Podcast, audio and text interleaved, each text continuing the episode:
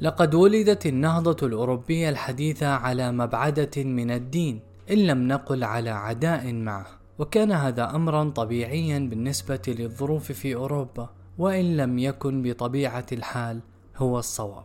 في العصور الوسطى قامت الحروب الصليبية بين أوروبا المسيحية وبين الإسلام على الرغم من أن أوروبا لم تكن في حقيقتها مسيحية. كما رأينا في الحلقة السابقة. إلى أن ذلك لم يمنعها من أن تتعصب وتتجمع لمحاربة الإسلام حربا وصلت إلى حد الوحشية في كثير من الأحيان. والتعصب ذاته دليل على التدين الزائف فالمتدين الحق لا يتعصب وإنما يهتدي بكل هدي يأتيه من عند الله. وايا كان الأمر فقد رفضت أوروبا الفرصة المتاحة لها لتهتدي إلى دين الله ومنهجه وأصرت على جاهليتها التي كانت غارقة فيها إلى الأذقان ولكن الأمر لم يقف عند هذا الحد. لقد كانت هناك عوامل متعددة تدفع العجلة إلى الأمام دفعا ولكن في أي طريق كان احتكاك الصليبية بالعالم الإسلامي إذانا بتحول جذري في الحياة الأوروبية. كما كان اتصال أوروبا بالإسلام في المغرب والأندلس من أهم العوامل في تاريخ أوروبا الحديث. في كتابه بناء الإنسانية Making of Humanity يقول بريفولت لقد كان العلم أهم ما جادت به الحضارة العربية على العالم الحديث ولكن ثماره كانت بطيئة النضج إن العبقرية التي ولدتها ثقافة العرب في إسبانيا لم تنهض في عنفوانها إلا بعد وقت طويل على اختفاء تلك الحضارة وراء سحب الظلام. ولم يكن العلم وحده هو الذي أعاد إلى أوروبا الحياة. بل إن مؤثرات أخرى كثيرة من مؤثرات الحضارة الإسلامية بعثت باكورة أشعتها إلى الحياة الأوروبية فإنه على الرغم من أنه ليس ثمة ناحية واحدة من نواحي الازدهار الأوروبي إلا ويمكن إرجاع أصلها إلى مؤثرات الثقافة الإسلامية بصورة قاطعة. هذا الاحتكاك وذلك هم اللذان احدثا النهضة الأوروبية الحديثة. وبدلا من أن تهتدي هذه النهضة بالمنهج الرباني الذي أنشأ الحضارة الأصلية التي اقتبستها أوروبا وأقامت عليها نهضتها فإنها راحت تخاصم الدين والعقيدة. فأما خصامها للإسلام فكان حصيلة التعصب الأحمق الذي بلغ ذروته في الحرب الصليبية الضارية، وأما خصامها للدين فقد أنشأته في نفوس الأوروبيين حماقة الكنيسة وتصرفاتها المثيرة للنفوس. كانت الكنيسة تحارب العلم لأن الجهالة هي سندها الأكبر في الاحتفاظ بسلطانها على الجماهير، ويوم تتعلم الجماهير، يوم تعلم أن ما تلقنه إياها الكنيسة يشتمل على مجموعة من الأساطير التي لا تثبت للمناقشة. يومئذ لن تسلم الجماهير قيادها للكنيسة بالسهولة التي يتم بها الأمر في ظل الجهالة والظلام. وكانت الكنيسة تحارب الحرية لأن الحرية عنصر خطر على السلطان الغاشم. ويوم يشعر الناس طعم الحرية ويتذوقونه فلن يصبروا على العبودية. ولو كانت العبودية تفرض عليهم باسم الدين وسلطان. وكانت الكنيسة تفجر وتعب تعبث داخل أديرتها وهياكلها وهي تفرض على الناس الزهادة والتقوى وتطالبهم بمكارم الأخلاق وذلك فوق الإتاوات والعشور وفوق مساندة الإقطاع ضد الفلاحين الذين يسحق كيانهم الفقر والحرمان. فإذا قامت النهضة في أي لحظة فستقوم ولا شك على مبعدة من هذا الدين إن لم تقم على عداء معه وبغضاء. وذلك هو الذي حدث بالفعل. ولدت تلك النهضة على أساس غير ديني وارتكزت على محور يبتعد في دورانه رويدا رويدا عن الدين والعقيدة وما حولهما من مشاعر وأحاسيس. لقد عادت إلى منابعها الأولى فيما قبل المسيحية إلى التراث اليوناني والروماني القديم. أي أنها عادت وهي جاهلية إلى الجاهليتين الكبيرتين اللتين كانتا سائدتين قبل جاهلية العقيدة المحرفة في العصور الوسطى أو في عصور الظلام. واعتبرت ذلك رجوعا إلى النور. وحقا لقد كان هناك نور ولا شك النور الذي سطع من العالم الإسلامي على أوروبا المظلمة. فحرر عقولها وحرر نفوسها من الخضوع المذل لسلطان الكنيسة الجائر فاستنكفت العبودية للبشر وسعت إلى الحرية من كل سبيل ولكنها لم تأخذ النور على أصوله. ولم تهتد بهديه الصحيح. لم تتجه إلى الله على منهج الإسلام الذي اقتبست منه هذا النور. بل تنكرت. بل قد تنكرت حتى لأساتذتها الذين علموها العلم فقامت في وحشية محاكم التفتيش الشهيرة. تطرد المسلمين من الأندلس لتردها إلى السلطان الغشوم. لقد تعلمت من المسلمين العلم وتعلمت الحضارة وتعلمت الحرية.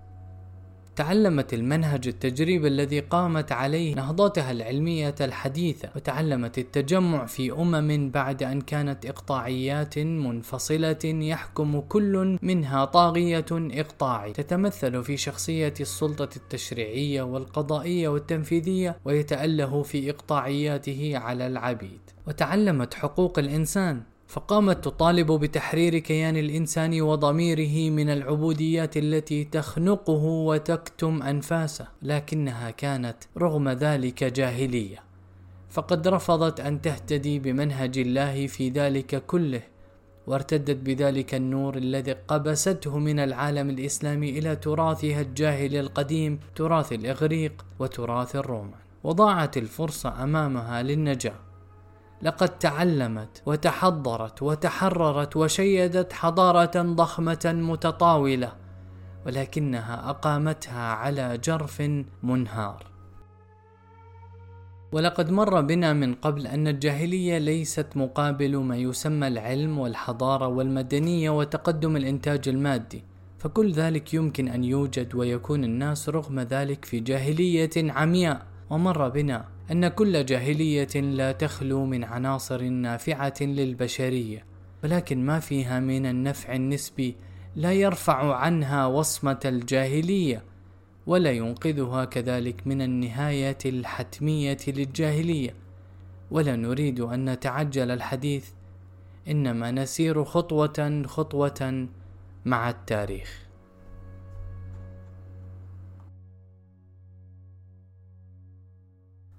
لم يكن الابتعاد عن الدين ضربة واحدة مفاجئة وحاسمة، فليس هكذا طبائع النفوس، إنما تحدث الأشياء في نفوس البشر في تدرج بطيء، وإذا كان البطء يحدث في نفس كل فرد بمفرده، فإن الأمور أشد بطئا في نفوس الجماعة، لأن تكتلها يحمي الأفكار والمشاعر من الانهيار السريع. ويكون لونا من المقاومة لكل وافد جديد يستوي في ذلك أن يكون البناء قائم مشتملا على الخير أو الشر وكذلك بالنسبة للوافد الجديد. من أجل ذلك عاشت أوروبا قرونا كاملة بشخصية مزدوجة وثنية ومسيحية في ذات الوقت.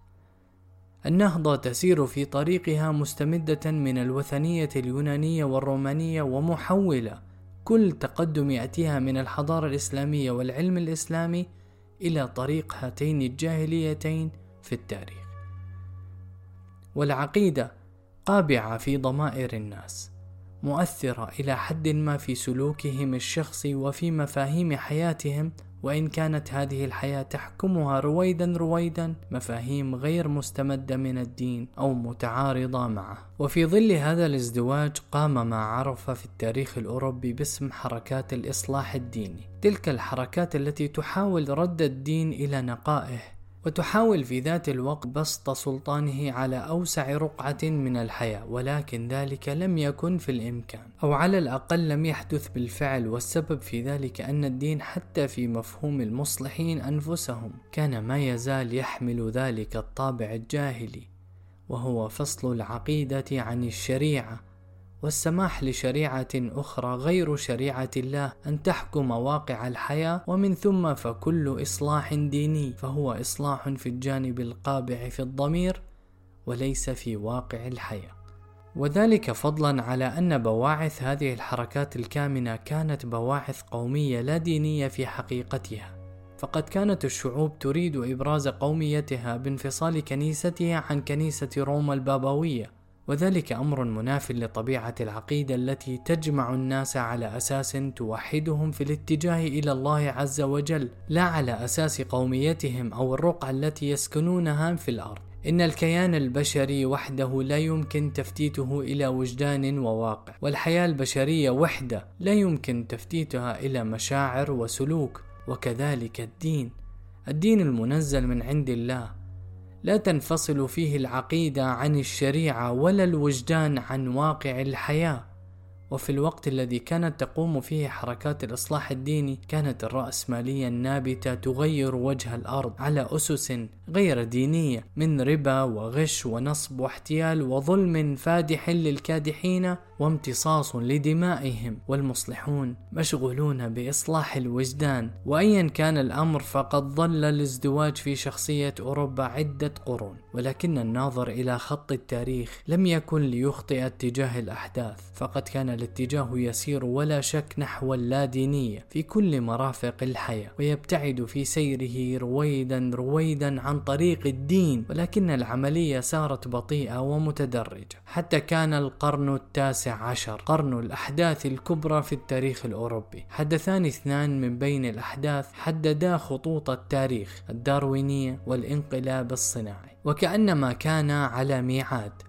على ميعاد لتحطيم ما بقي من بناء العصور الوسطى أو بالأحرى ما بقي من جاهلية العصور الوسطى لإقامة بناء جاهلي جديد شامخ مرتفع جاهلية العصر الحديث. الداروينية رجت العقيدة رجا عنيفا في عالم النظريات والأفكار وكان الانقلاب الصناعي في عالم التطبيق.